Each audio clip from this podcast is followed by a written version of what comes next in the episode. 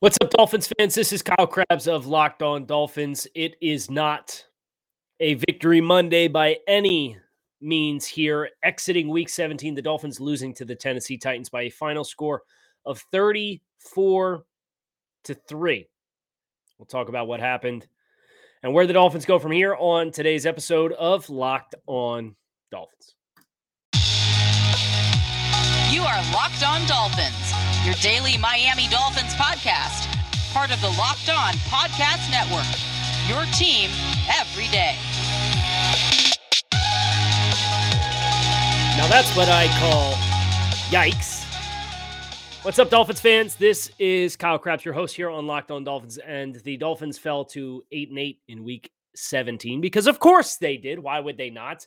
By a final score of 34 to three, getting waxed by the AFC South champion and now number one seed in the AFC, uh, Tennessee Titans, with one game left to play.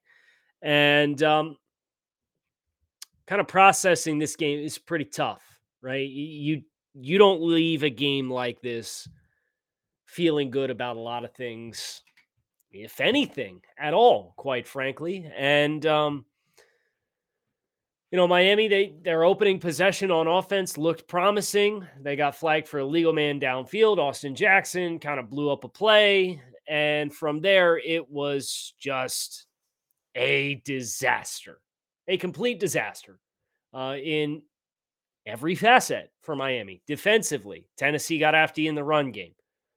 Ryan Tannehill, we made all this to do, or not we. There was much made to do in the buildup this week about Tannehill versus Tua and Tannehill revenge game. Ryan Tannehill had a pretty cush day, if we're being honest. Tannehill was 13 of 18 for 120 yards passing. Didn't have to do a whole lot of anything uh, because the Dolphins made life pretty easy on him. Uh, the Dolphins crushed on third downs. The Dolphins crushed on the turnover differential. Uh, the first quarter from Tua Tagovailoa this week was uh, John Beck esque, missing wide open players, an unforced fumble where the ball slipped out of his hand and set Tennessee up for a free three points. And of course, we all know the narrative around Tua, the questions around Tua. This is going to be a really uh, pressing question this offseason for Miami, who at eight and eight with the Raiders winning. Um, Eh, forget about the playoffs. You know, I'm I'm recording this in the immediate aftermath of the game, so I don't know if the Chargers won or not. And if the Chargers won on, won on Sunday against the Broncos, playoffs are out of the question anyway. But I, I want everybody listening to this podcast forget about the playoffs. Your playoffs was trying to dig your way out of a one and seven stretch, and to be fair to Miami, seven straight wins, which is the longest winning streak this team has had since I believe '85, was one hell of a ride. It was a lot of fun. But the warts and the shortcomings and the issues with this team, they all tallied up, and there were too many variables to overcome. Titans had twice as much rest coming into this game. Titans were at home. Titans were the better team. The Titans could run the football. The Dolphins had a bunch of unforced errors, giving the ball away. Unforced at times. Miami trying to claw out of one and seven. You can't start one and seven and make the playoffs. So I, I, don't really care about the playoffs. There are things I'm hoping to see next week against the New England Patriots. A pathway to the playoffs, forget about it. This team's not ready still. And I know there's going to be a bunch of frustrated Dolphins fans, and I'm frustrated too. I'm going to be completely honest. There's a bunch of frustrated Dolphins fans that say, oh, same old Dolphins, blow this thing up. And I'm not at blow it up stage. But coming back to my original point, one of the primary questions around this team is the team's commitment to the quarterback. And if you were not supportive of Tua Tagovailoa, if you did not believe in Tua Tagovailoa, you're going to come out of this game and you're going to have a lot of ammunition to work with. And I don't know where I stand. I think the perfect way to, to describe where I stand regarding Tua is in limbo.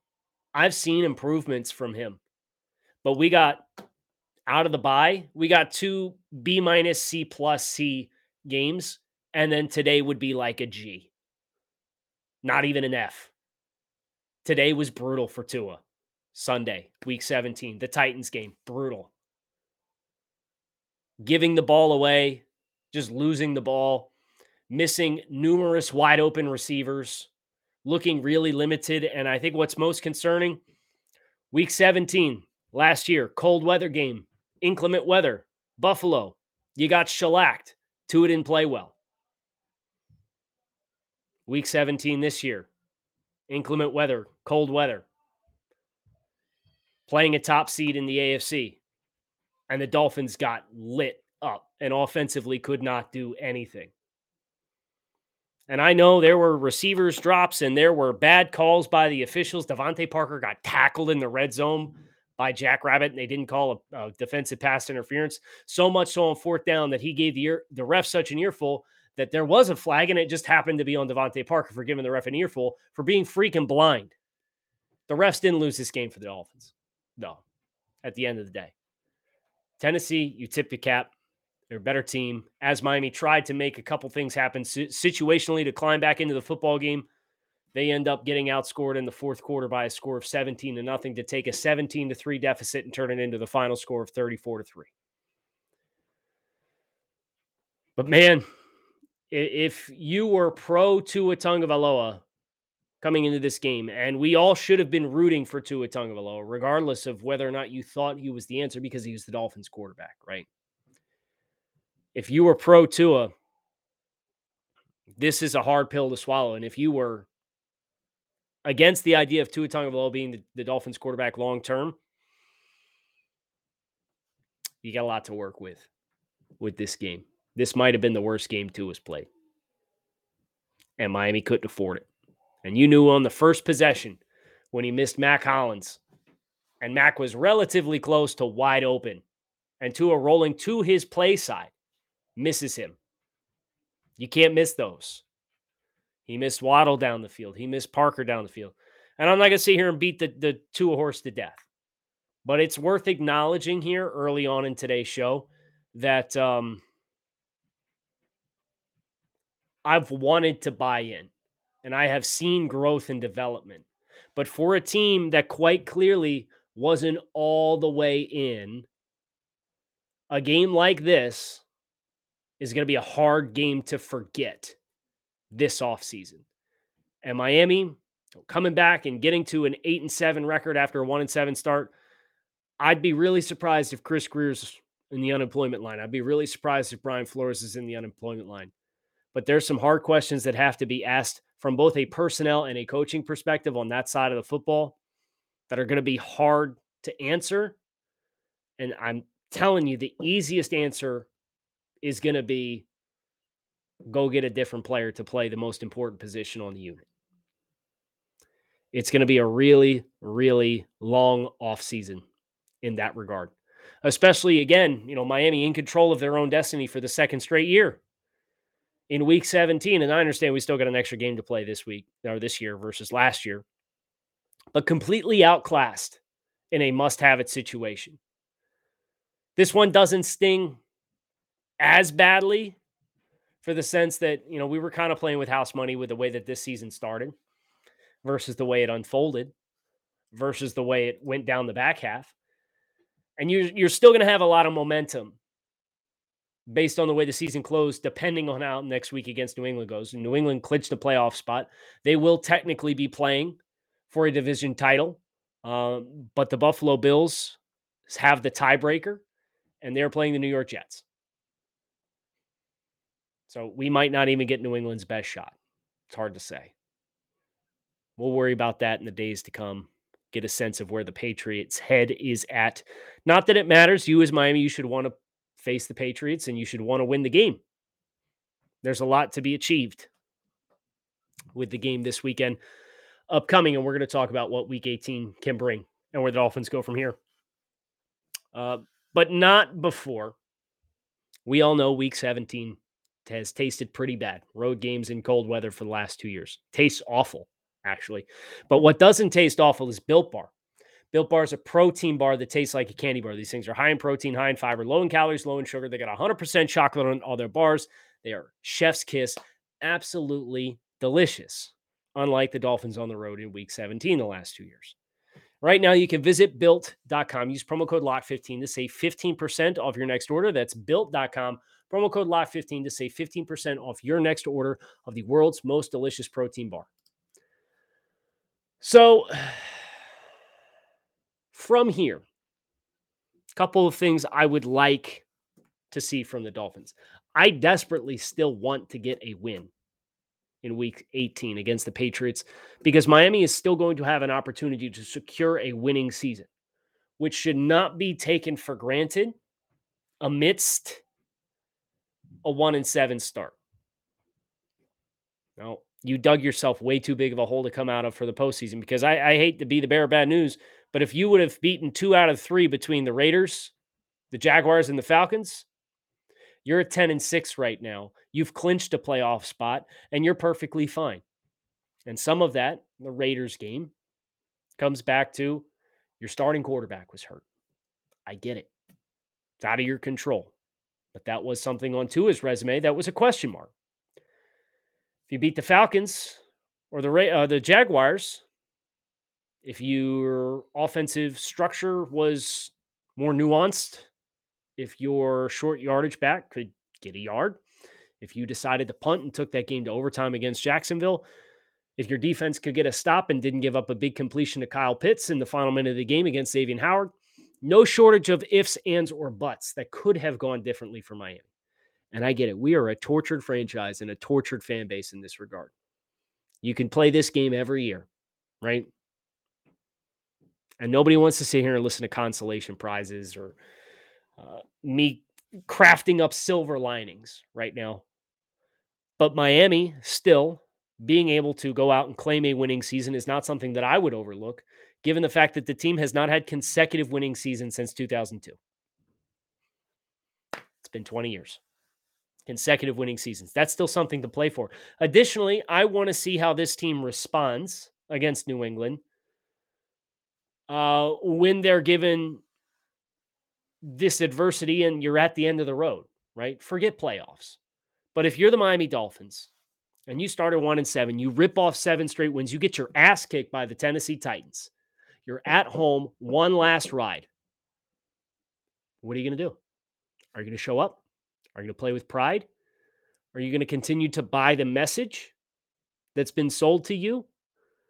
Or are you going to pack up shop, go through the motions this week, and subsequently get your ass kicked again next week by the Patriots. I'll be watching closely. I'll be fascinated to know.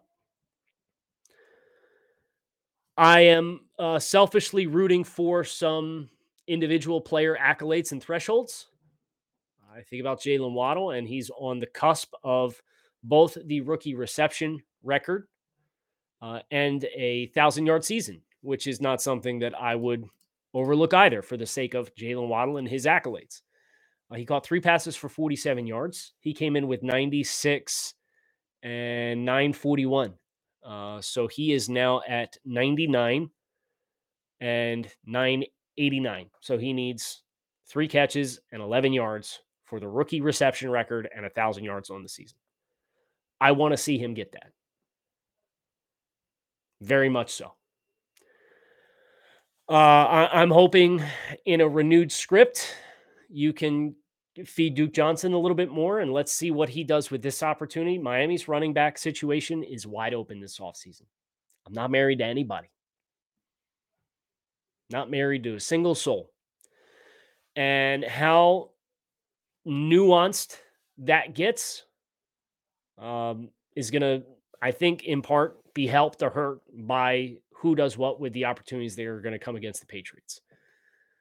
Um, I thought, relatively speaking, the offensive line bounced back in a nice way against the Titans. Be continuing to evaluate uh, those young offensive linemen, hoping to see a a better performance than what Week One showed against the Patriots, but also uh, following up what was a relatively strong performance while the game was competitive um, throughout the vast majority of this football game against the Titans. This hurts. Be honest. Um, I can't sit here and pretend as though I'm surprised. You know, we we kind of woke up this morning, everybody, or Sunday morning, and, and kind of understood the risks uh, that were at stake, and you were hoping Miami was going to show up and be ready to play. And I don't know if it was the weather. I don't know if it was emotional letdown. I don't know if it was the short week. They were not the better football team today. But you came into this football game and you saw pathways for Miami to potentially win the game. None of them went right. They lost the field position battle. Michael Palardy could be cut tomorrow, and I'm not losing any sleep over it. I would not lose a single ounce of sleep because he uncorked a couple of stinkers early in this football game when Miami was trying to play the field position game and could not kick the ball successfully to save his life. If you're going to draft a punter, go ahead and draft a punter. But I'm tired of special teams in this regard being Jekyll and Hyde, which is what we've got. So special teams let you down. Defensively, oh, Tennessee, they ran the ball pretty consistently. Elandon Roberts had the big run stuff, got everybody excited on fourth down. Um, later in the game, not so much. Over pursues, can't scrape back, can't work back, gives up a big explosive play. Jevon Holland trying to make a play down the low red zone, completely abandons his coverage on tight end. Touchdown Titans. Defense lets you down, and they got worn out. And the offense couldn't do anything. So this you were outclassed in all phases. And it's it's kind of because of that that I don't even want to rest in peace to the USS Dolphins, Miami Dolphins faith playoffs. Because that ship is not leaving the harbor. But uh, as mentioned, there's uh, there's a number of things that I'm continuing to be excited for, and tomorrow and this weekend's game upcoming. And we on this show are going to begin the evaluation process. And I've tried to, uh, when we were hurting in the midst of the seven game losing streak, we went through quite a bit of evaluation of the roster. Now that the season has reached the end, and we have one more game to play, and I get that, and we will do our due diligence with the Patriots. Um, but we need to to start looking at coaching staff, roster, personnel, player personnel, and, and front office. Let's re-begin that evaluation process and let's start now that we have the full season's worth of data points. Let's go back and explore and ask those questions with the full sample size and picture. We did the roster evaluation at the midway point of the season. We're going to break it back out. We're going to go back through it again because we need to reinspect. There's been new players, Duke Johnson and Philip Lindsay. Uh, we need to reevaluate these offensive linemen. We need to reevaluate Tua Tagovailoa. I will say the defense uh, has a lot of pieces to work with. And again, I know you guys don't want to sit here and listen to consolation prizes and silver lining in the midst of losing by 31 points, getting your ass kicked in week 17 on the road. But I do look at the big picture. And I had seen one of the guys on the beat had mentioned, you know, 2018, end of the day, Dolphins made dramatic changes to the organization because they were trying to break the cycle of winning six, seven, or eight games a season. Um, to which I'd say you'd be lucky to to win eight games uh, over that final couple of year stretch there with Adam Gase sands the 10 win season and uh, the end of the Joe Philbin era. But if you look at the big picture of where this football team is at, number one in salary cap spending at this point in time. You have extra draft assets at your disposal, courtesy of the Jaylen Waddle trade back from three to 12 and then back to six. You have an extra first round pick in 2023 you got a lot of young cornerstone type pieces on your roster. More so on the off defensive side of the ball than on the Dolphins side of the ball. But nevertheless, I mean, let's go through it. Defensively, we've seen a phenomenal amount of growth from Christian Wilkins. Enough so that I'd consider him a cornerstone on defense. Your nose tackle, Raekwon Davis, has been very good. Zach Sieler, very good. Emmanuel Ogbah, it's been reported the Dolphins wanted to wait and see how this season played out before they gave him a contract extension. I'll be prepared to pay him a couple extra more million dollars. But at the same time, he shouldn't be going anywhere. He's been excellent for Miami. Jerome Baker, living up to the contract that he was paid this offseason. Recently acquired player. He's a young cornerstone. Jaelan Phillips, Brandon Jones, Jevon Holland. You got to figure out who you're keeping in the cornerback room. You got a lot of money invested there. I think you can make a reasonable case to bring them both back. You could bring the whole defense back, realistically, with the exception of hopefully not and Roberts as your starting Mike. And I'd like to have him on the roster just as a special teams guy. Offensively, Robert Hunt at guard's been excellent. You need to figure out what you're doing with Mike Gesicki. Michael Deiter has played well when he's been on the field. Jaylen Waddle, obviously a revelation. You look at the last two draft classes. Jevon Holland in the second round, Brandon Jones in the third round, Jaelan Phillips in the first round, Raekwon Davis in the second round, Jaylen Waddle in the first round, Robert Hunt in the second round. Like of the players we just made, and that's not even mentioning the players we don't know what they're going to become yet. So take all that extra draft capital at your disposal and the most amount of salary cap space of any team in the NFL. You're going to have a lot to work with, and we're going to be very busy on this podcast talking about and exploring what the options are and where you need to go and what you need to do. And this week and next week is going to be dedicated towards looking to the coaches and exploring alternatives and deciding do we want to make a change? We shouldn't make a change just for the sake of making a change without having a better solution proposed.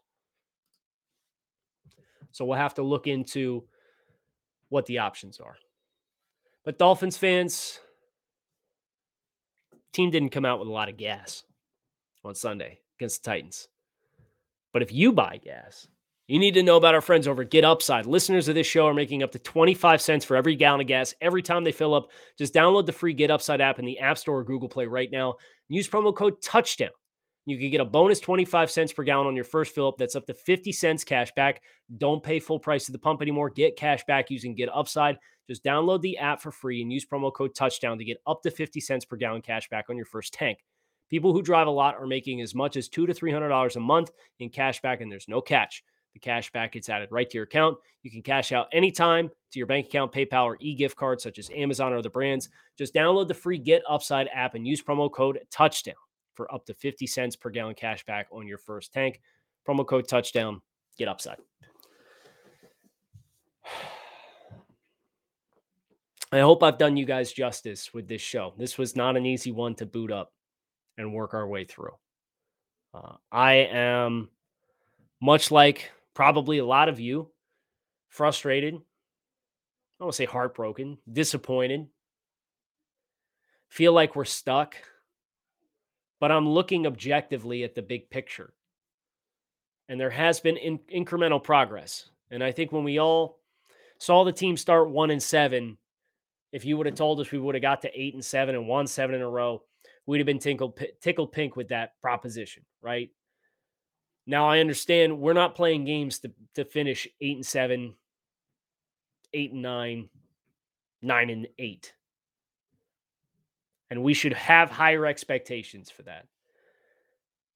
And the best thing that I can do is work through with you guys what our options are and try to understand and anticipate what direction the Dolphins are going to choose to go. And then that way, when they choose to make those decisions, we could talk about what the vision is and we can talk about what the risks are and we can talk about what the rewards are. Um, this has been a fun ride of a season. This has been a fun two month stretch. The Dolphins did not lose in November or December. So in trying to stay objective, you got outclassed on Sunday by a team that was the number that is now going into the final week of the regular season, the number one seed in the AFC.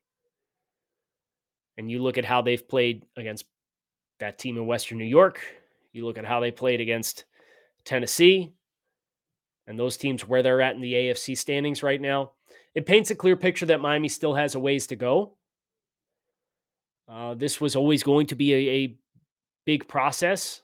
Um, but as I said in the first segment today, I am going to be watching very closely to see if this team packs it up and goes home for the year and goes through the motions on Sunday, or if they're going to come to play and if they have pride in what they're doing. Because I, I still have pride in being a Dolphins fan. It might not feel like I'm going to wake up on Monday morning and have pride to have my office decked out in dolphin stuff left and right. Did a big remodel this weekend, was super pumped about it. And unfortunately, not going to do any drinking videos with it this week uh, because we didn't get to win. But I have a lot of pride in being a Dolphins fan. And I have a lot of pride in the way the last two months have gone because when we were one and seven, I was sitting here talking about evaluating coaching staffs and making sweeping changes through this organization. I don't think that's necessary. I know it feels necessary because we're finding ourselves in the same exact shoes we found ourselves in last year and have found ourselves in so many years before. I get it. But I hope you guys stick this out with me because I'm going to give you everything I have because I still love the team and I still have the pride in being a Dolphins fan that I'm going to want to get it right. And I certainly wish things would have gone differently on Sunday, but they didn't. That's going to do it for uh, today's episode of Locked On Dolphins. Hope you guys uh, found some solace or comfort or enjoyment out of talking a little Dolphins football with me for about 30 minutes. Uh, fins up. Make sure you keep it locked in right here on Locked On Dolphins. We're going to be back. We got a full week ahead of us. Uh, I am still at this point in time planning on heading down to to Miami this weekend uh, for Dolphins Patriots, and uh, yeah, keep your heads up. And we got a busy off season ahead of us. We got a lot of great content to explore where this team goes from here, and we're going to be there with you every step of the way. Thanks as always for listening. I'm Kyle Crabbs. Talk to you guys tomorrow.